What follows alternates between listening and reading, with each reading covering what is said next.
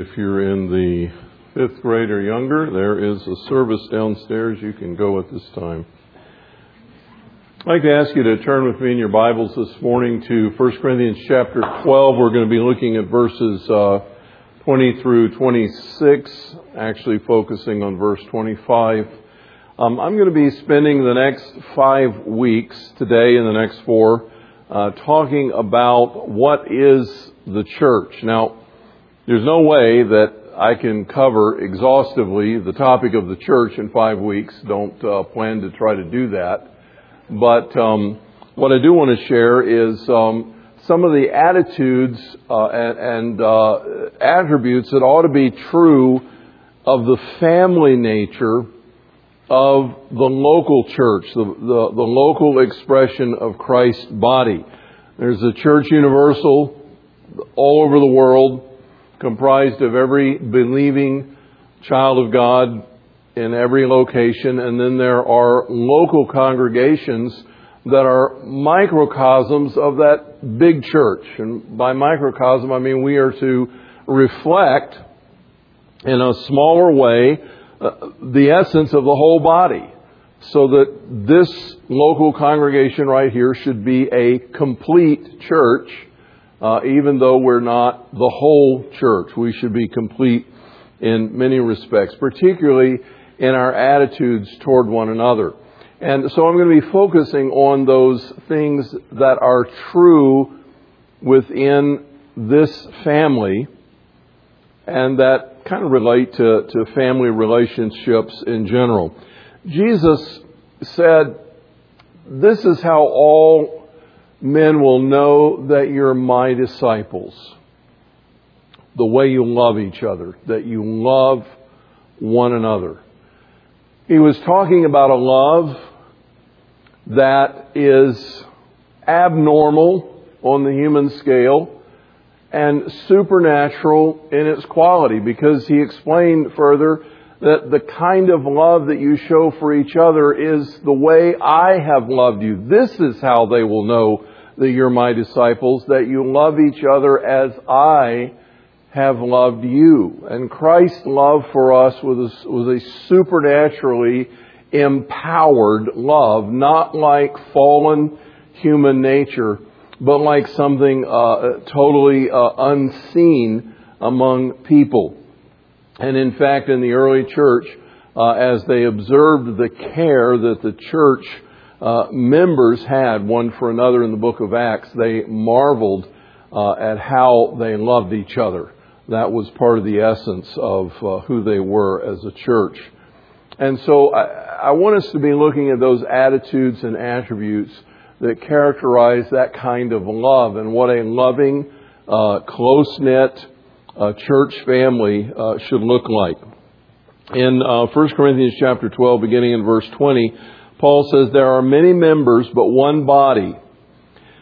The eye cannot say to the hand, I have no need of you. Or again, the head to the feet, I have no need of you. On the contrary, it is much truer that the members of the body which seem to be weaker are necessary. And those members of the body which we deem less honorable, on these we bestow more abundant honor, and our less presentable members become more presentable whereas our more presentable members have no need of it. But God has so composed the body, giving more abundant honor to the member which lacks, so there may be no division in the body, but the members may have the same care for one another. And if one member suffers, all the members suffer with it. And if one member is honored, all the members are honored with it. You know, June, we've just come out of June. We're well into July. We're about moving toward the end of summer. But this time of year is, is a great time of year for weddings. A lot of people get married in June and July.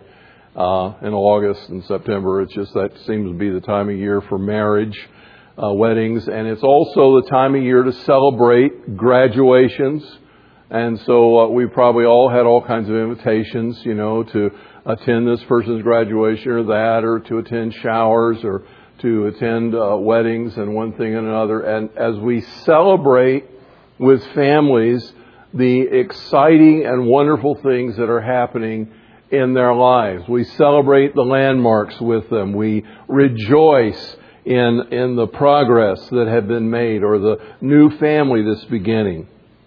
It's also a time, obviously, as uh, we have recently experienced in ours, uh, sometimes there are funerals or there are other things that bring sadness into one's life and loss. And it's a time to suffer with those that are suffering, to come alongside those that are hurting and, and that are experiencing uh, grief. Uh, Rowena is going to be going back to Florida in another week and a half or so uh, to uh, spend some more time with her dad because it's just needful that uh, that that time of transition have special attention.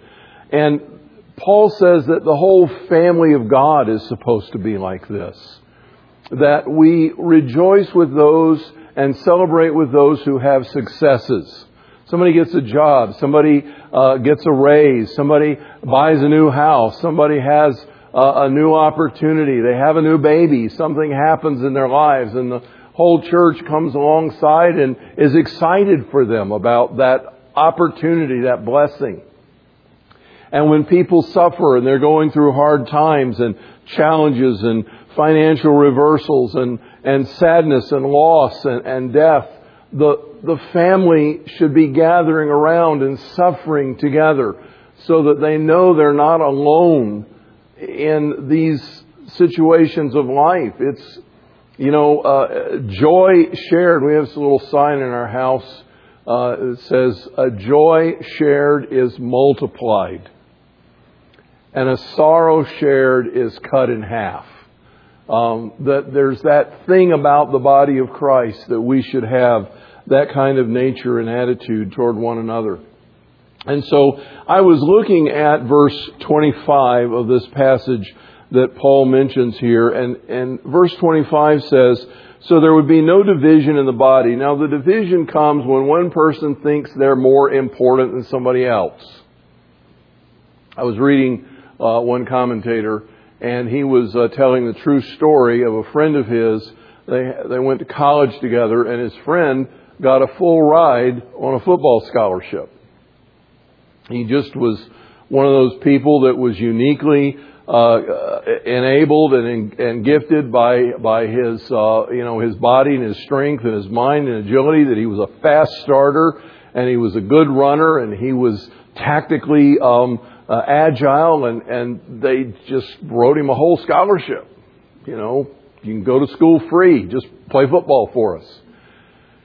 And he was working a summer job in a logging uh, camp, and he, through a freak accident, lost the big toe of his right foot. And his football scholarship ended. He could no longer play football at all. No ability to start, no ability to turn quickly, loss of balance. Everything changed because he lost his big toe. You know, and we have a tendency to look at those uh, members of the body that are much more in the front and forefront and say, that person's important and to overlook the people that give balance and structure and, capabilities to the body that do other things. And Paul is making the point here that no one can say, we don't need that person. They're non-essential. Uh, everyone is essential. God has put us in the body for a reason. We bring something to the table that is necessary.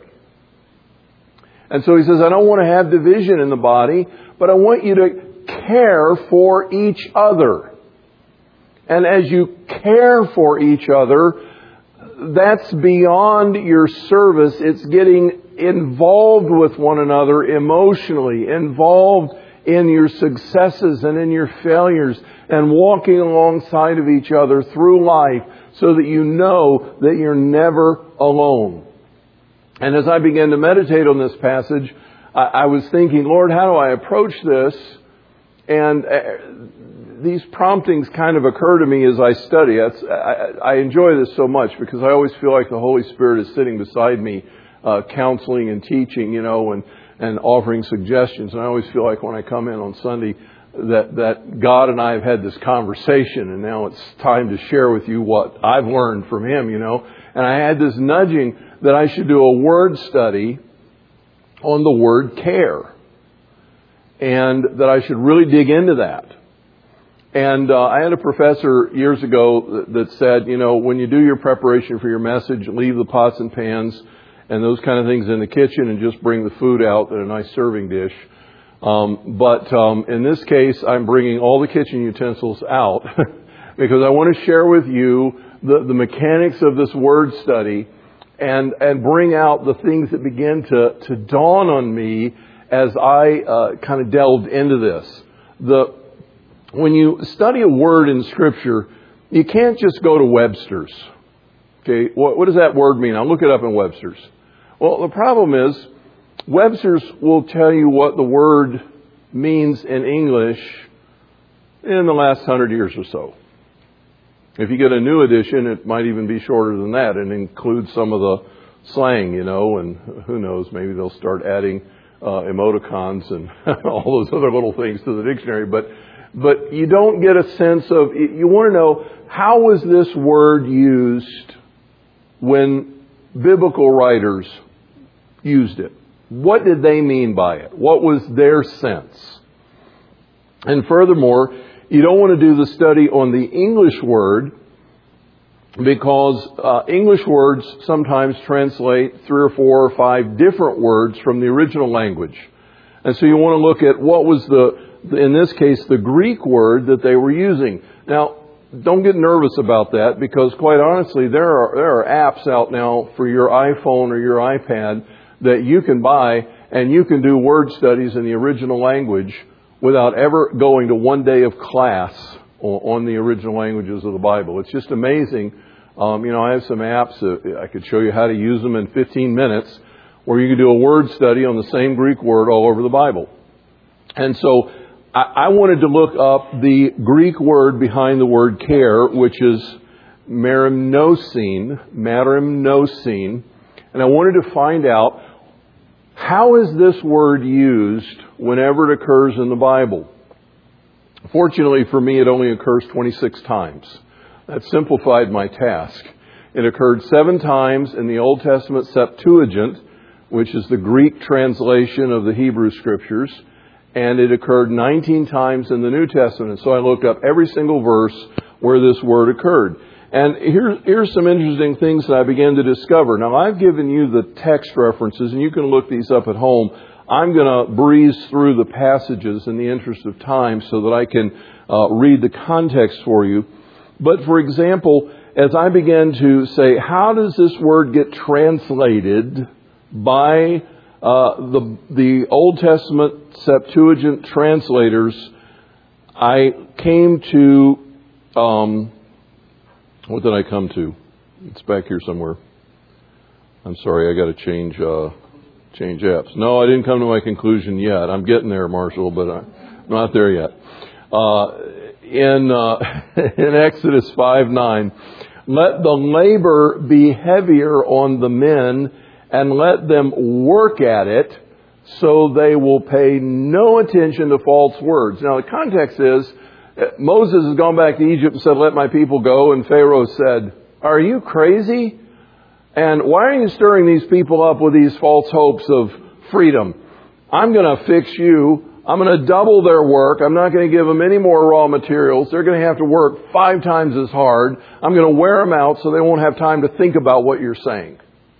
And, you know, and their immediate reaction was, thanks a lot, Moses. We, we've just been waiting for a deliverer like you, you know, to make our work impossible.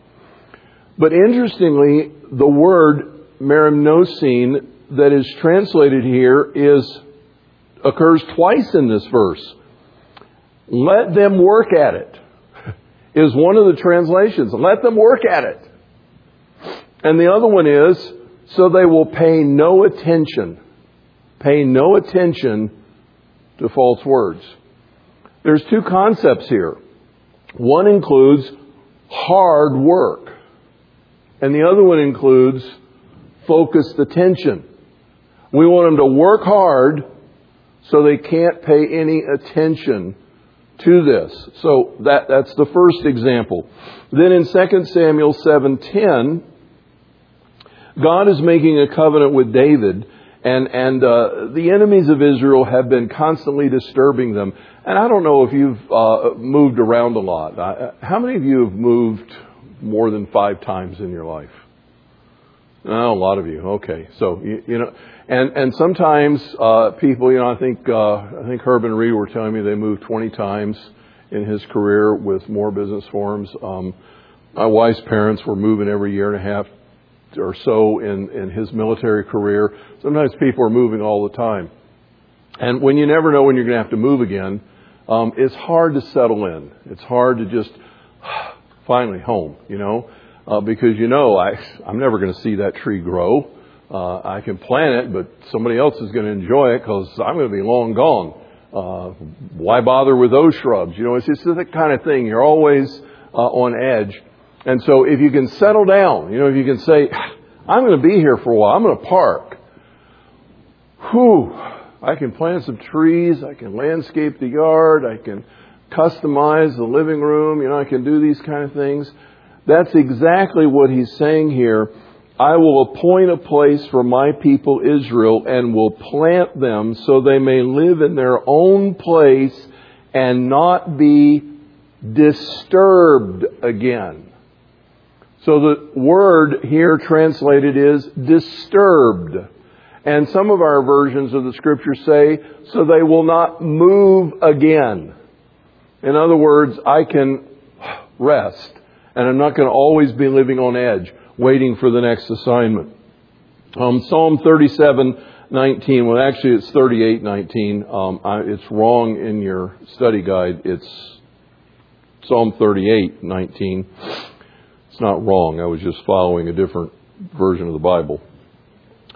Psalm 38, 19, um, or 18 says, I confess my iniquity I am full of anxiety because of my sin. Kind of hit home for a minute here. Have you ever done something wrong? I mean, something significant, and you were afraid you were going to be found out?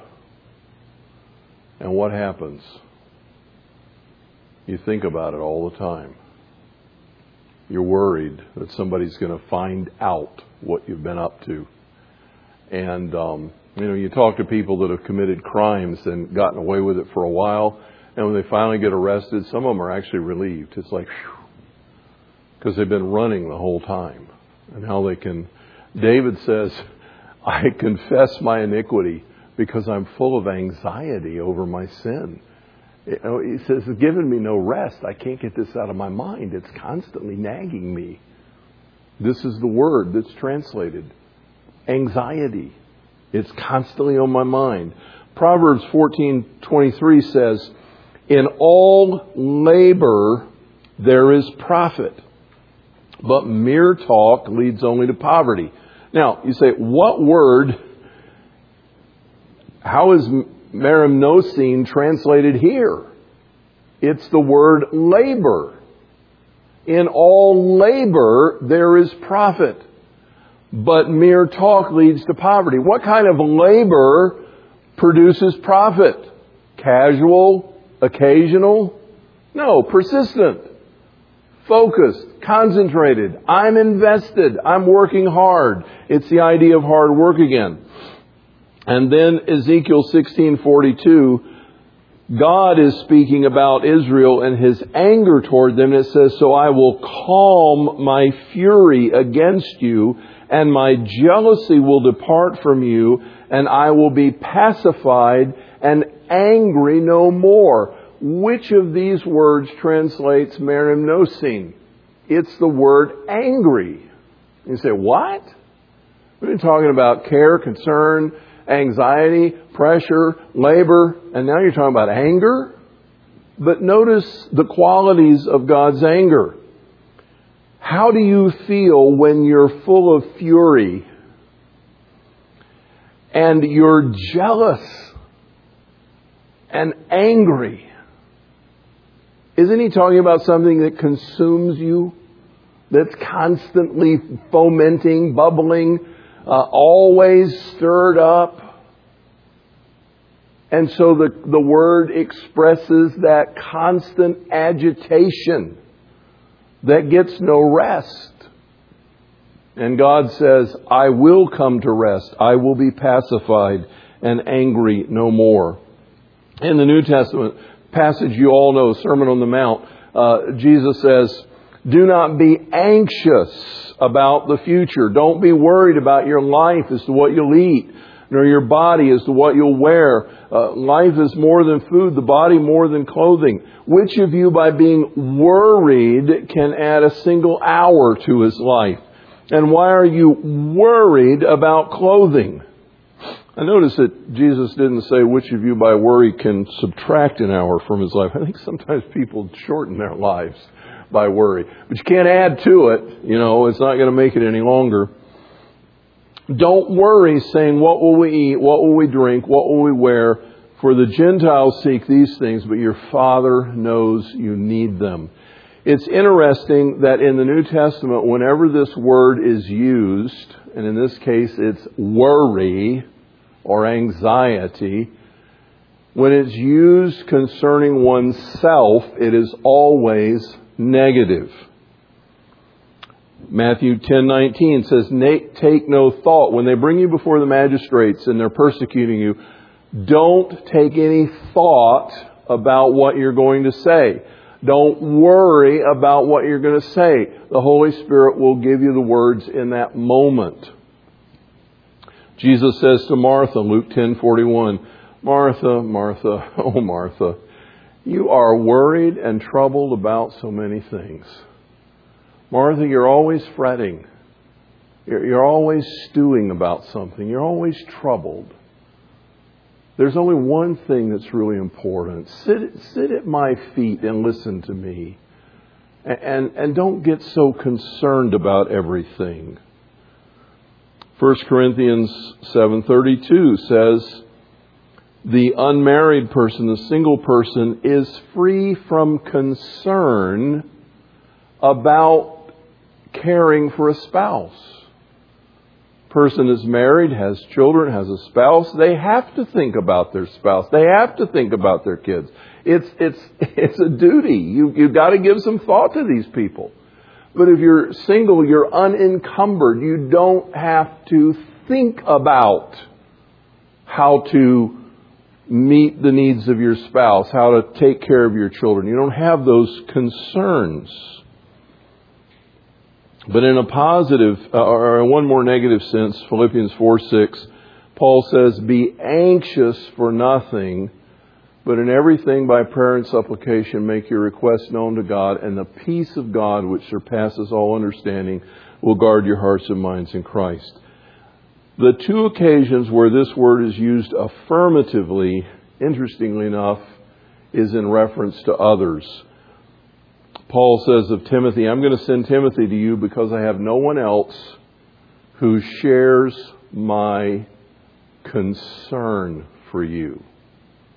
Who shares my concern. He feels about you the way I feel about you. I'm sorry that was to the Philippians. And then in 1 Corinthians 12:25 our text, have the same care for one another. So if you followed me and if we can distill all of these usages of this same Greek word in all of the passages where it occurs and try to build an expanded and comprehensive definition, here's what it would look like. How do we define this term?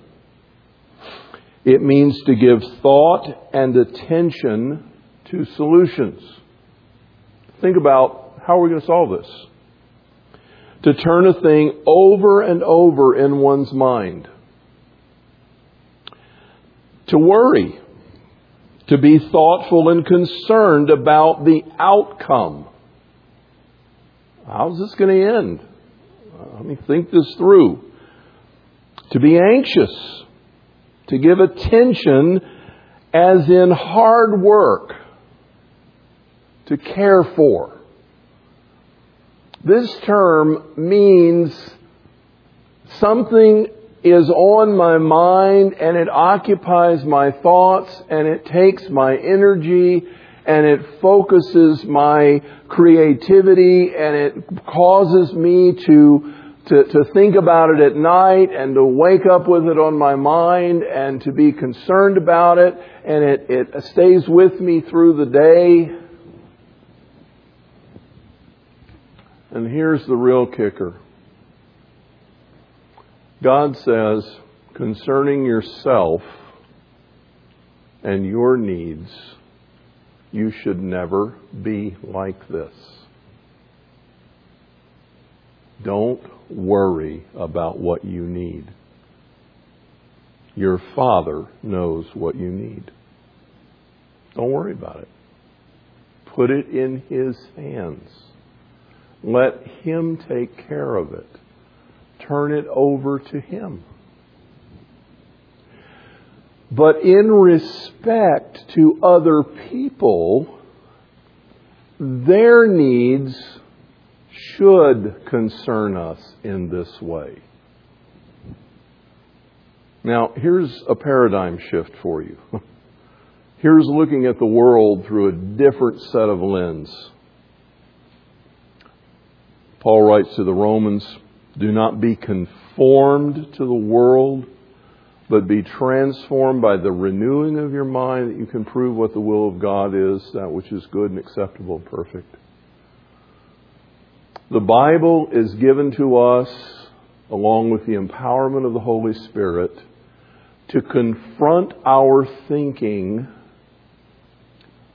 the way we naturally think as fallen people.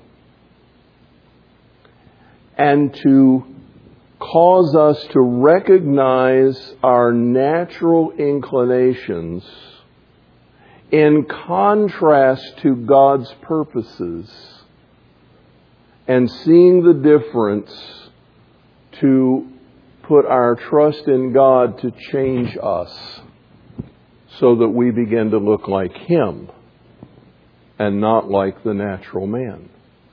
He wants to transform us into the image of Christ by the power of His Spirit so that we reflect His character.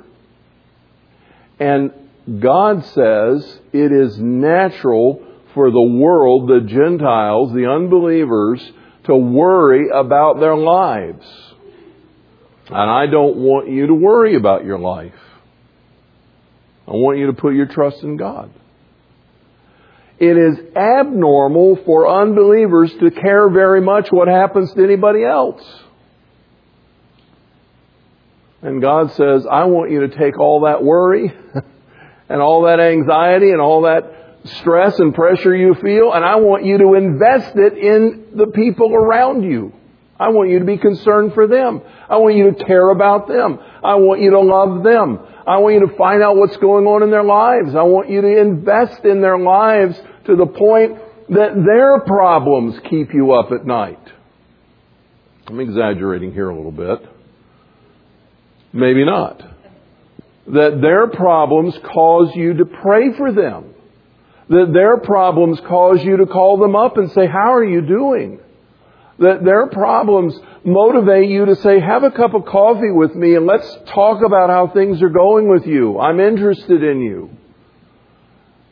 To be invested in one another to the point that people know we care. We know what's happening in their lives. We're interested in it. We're not gossips. We're not curious, uh, um, you know, voyeurs. We want to know what's happening because we love them and we want to be involved with them. We want to pray for them. We want to uh, come alongside them. We want them to know they're not in this alone. That's the kind of love that we should invest in one another. Now here's an amazing thing, and frankly it's great, if I can say so, it's great psychology, but why should that be surprising? God put us together and, and He's the, you know, He's the master of psychology, if you please, true psychology. It is very healthy to stop thinking about yourself and to serve other people. That is very healthy. When you get your eyes off yourself and you start caring about somebody else to the point that you get invested in them, your life will change. You will become a happier, freer person who, who is excited about what you're seeing happen in somebody else's life when you stop focusing on yourself. And this is exactly what, what the scripture is saying. Take your burdens, put them on God's lap. That's His problem. My burdens are His problem. Now, what am I going to do with my time? I got all this extra time. I don't have to worry about myself. Well, get interested in other people. Find out what's going on in their lives. Pray for them. Spend time with them. Love them. Rejoice with them. Weep with them. Get concerned about them. This should be characteristic. Can you see the genius of this in the church? I mean, God is really smart. What would happen if everyone in this room had no expectations of anyone else here meeting their needs? None. Because you've got all your attention on God. I'm looking to God to meet my needs. But everyone in this room took an interest in being supportive and caring and loving toward the people around them. Can you see the genius of that? I mean, that's just like, wow. So now everybody is, is blessed because they're caring for each other. They're loving each other. And no one's disappointed because they weren't expecting it. They were looking to God for their own problems, but they were giving themselves to other people. What a happy, wonderful place to be. When you have a family that's more interested in one another than in their own self. That's an amazing kind of of unity and blessing that God wants to bring. And this is exactly what Paul is saying is I'm not talking to you about something ridiculous. It, it doesn't make sense to the world.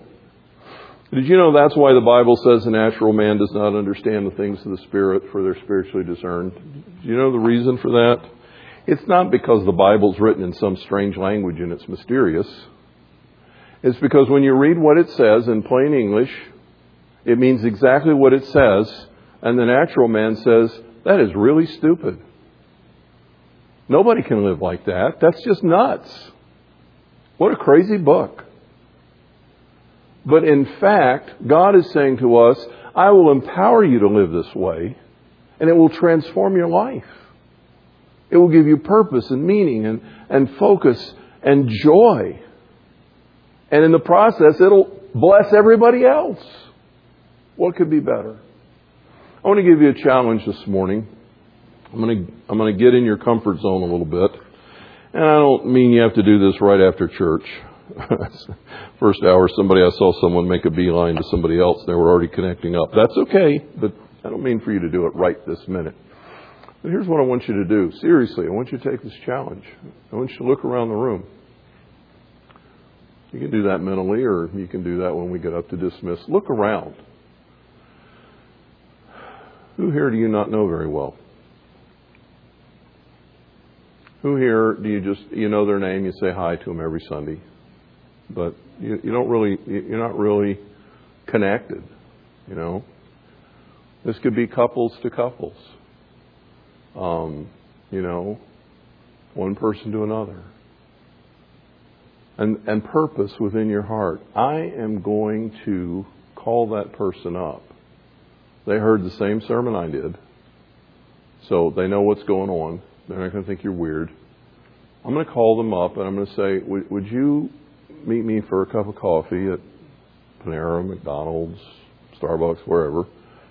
Um, if you like to walk, would you go for a walk with me at the park? Could we get together? I would like to get to know you. I realize I've been going to church with you for three years. I don't know anything about you. I'd just like to get to know you. Now, I'm not suggesting that you get together and, and spill your deepest, darkest secrets and greatest burdens in the first 10 minutes. you have to build a relationship. You have to. Uh, Tim Westergren uses this term. He says, building bridges of trust that can withstand the weight of truth. You have to build bridges of trust. You have to get to know people. You have to take time. You don't want to discover after you've spilled your guts that you're having coffee with the town gossip. You know, you, you want to give it some time. But what I'm saying is that you take an interest. You find somebody and you say, I, w- I really want to get to know you. I, I, I'm interested. Could we have coffee together? And then just ask simple things like, um, don't ask what you do for a living. That's all the guys do that. They get together. Where do you work? You know, what what kind of job do you do? You know, because our whole identity is wrapped up in what we do. You know, no. Ask things like, um, when you have free time, what do you enjoy most doing?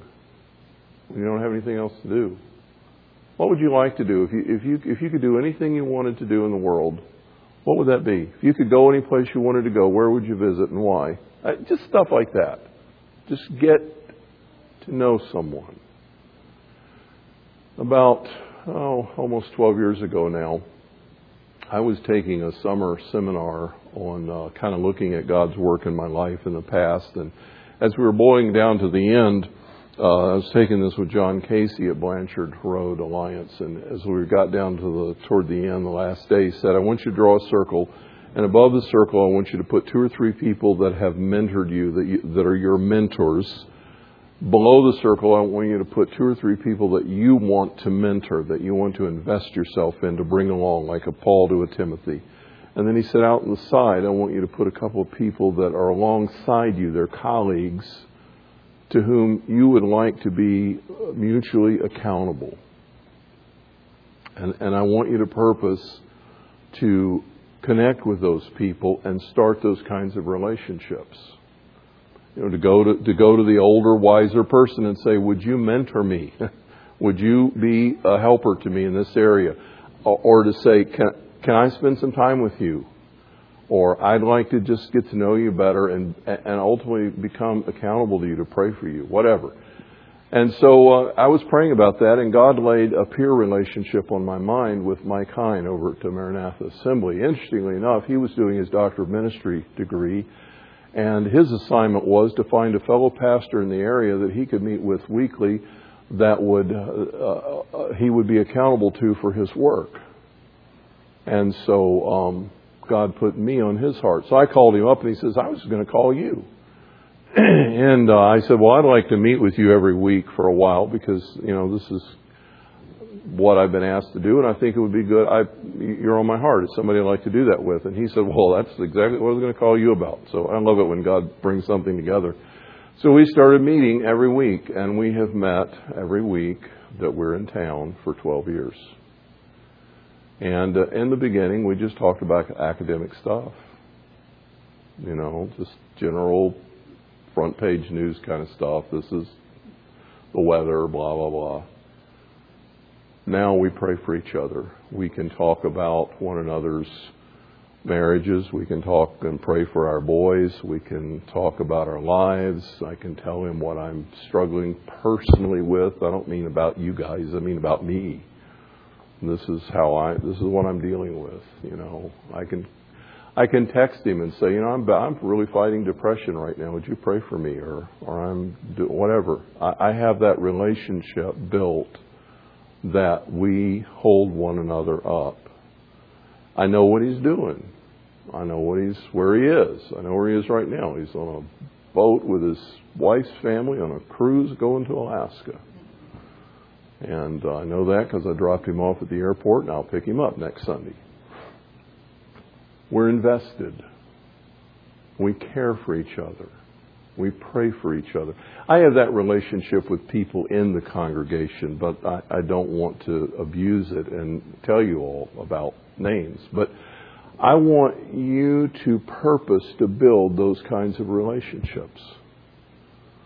To where you have people that you can connect with and, and pray with and encourage and, and rejoice with and cry with and share the burdens with because a joy shared is multiplied and a sorrow shared is divided in half. And God wants us to invest our energies not in ourselves, but in each other as we care for one another. A church is a family that cares for one another. Will you take that challenge? Find somebody and make the connection? Father, thank you for your word to us. Help us to be intentional and deliberate about obedience, not just to have good thoughts, but to have purpose and intention to make time, to make investment, to build bonds of friendship and trust that can stand the weight of truth so that we can love each other in tough times and in good times. Bless us, Lord, and make us a close knit family. I ask it in Jesus' name. Amen. There you are.